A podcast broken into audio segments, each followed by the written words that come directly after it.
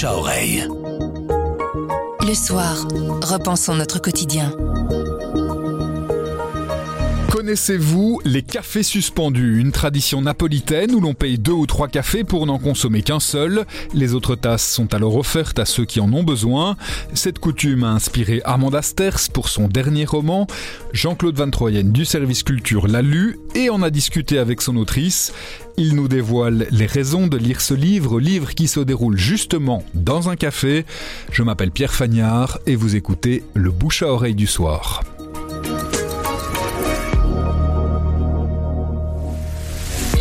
Qu'est-ce qui se passe dans ce café ou dans ce bar à Naples où il y a, on pratique cette tradition du café suspendu? Il y a là un Français, Jacques Madelin, type assez âgé, qui est arrivé à Naples parce qu'il a suivi une femme qu'il aimait et elle l'aimait aussi. Ça n'a pas duré. Et donc il est quand même resté à Naples parce qu'il adore cette ville.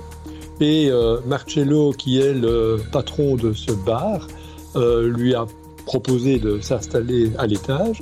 Et donc, il vit à l'étage et il descend quasiment tous les jours au bar. Il va un peu en ville pour dessiner des gens. Euh, c'est comme ça qu'il gagne légèrement sa vie.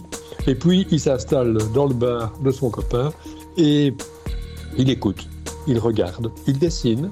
Il raconte les histoires aussi de tous ces gens qui l'environnent et qui sont des histoires assez extraordinaires avec euh, des personnalités qui sont des faibles, des timorés, des peureux, des lâches, des rudes, euh, des généreux des humains. Donc, euh, c'est ce que Amanda Sters raconte dans ce roman. Elle raconte les histoires que Jacques Madelin, son héros, a ainsi collectées en écoutant les gens.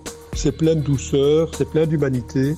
Et c'est un peu euh, une espèce de goulet d'air frais dans un monde qui n'est pas très très drôle pour le moment, de lire ainsi une série d'histoires qui n'ont rien à voir avec la guerre, avec l'inflation, avec ceci, qui ont à voir simplement avec les gens et avec euh, comment ils agissent et quelles sont leurs préoccupations. Et c'est très très gai. Amanda Sters euh, dit par exemple que l'image qui lui est apparue quand elle a écrit ce roman, c'était l'envie de mettre des couvertures sur les épaules des gens, de les protéger. Et c'est exactement ça que fait ce livre.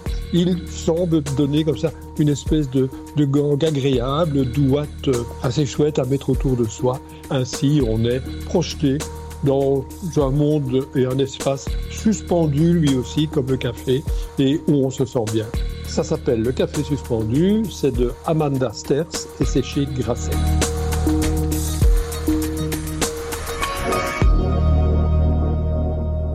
Le bouche à oreille, c'est un avis, une inspiration, une recommandation. C'est livré par un membre de la rédaction du soir. Vous nous trouverez sur notre site, notre application et votre plateforme de podcast préférée. À bientôt.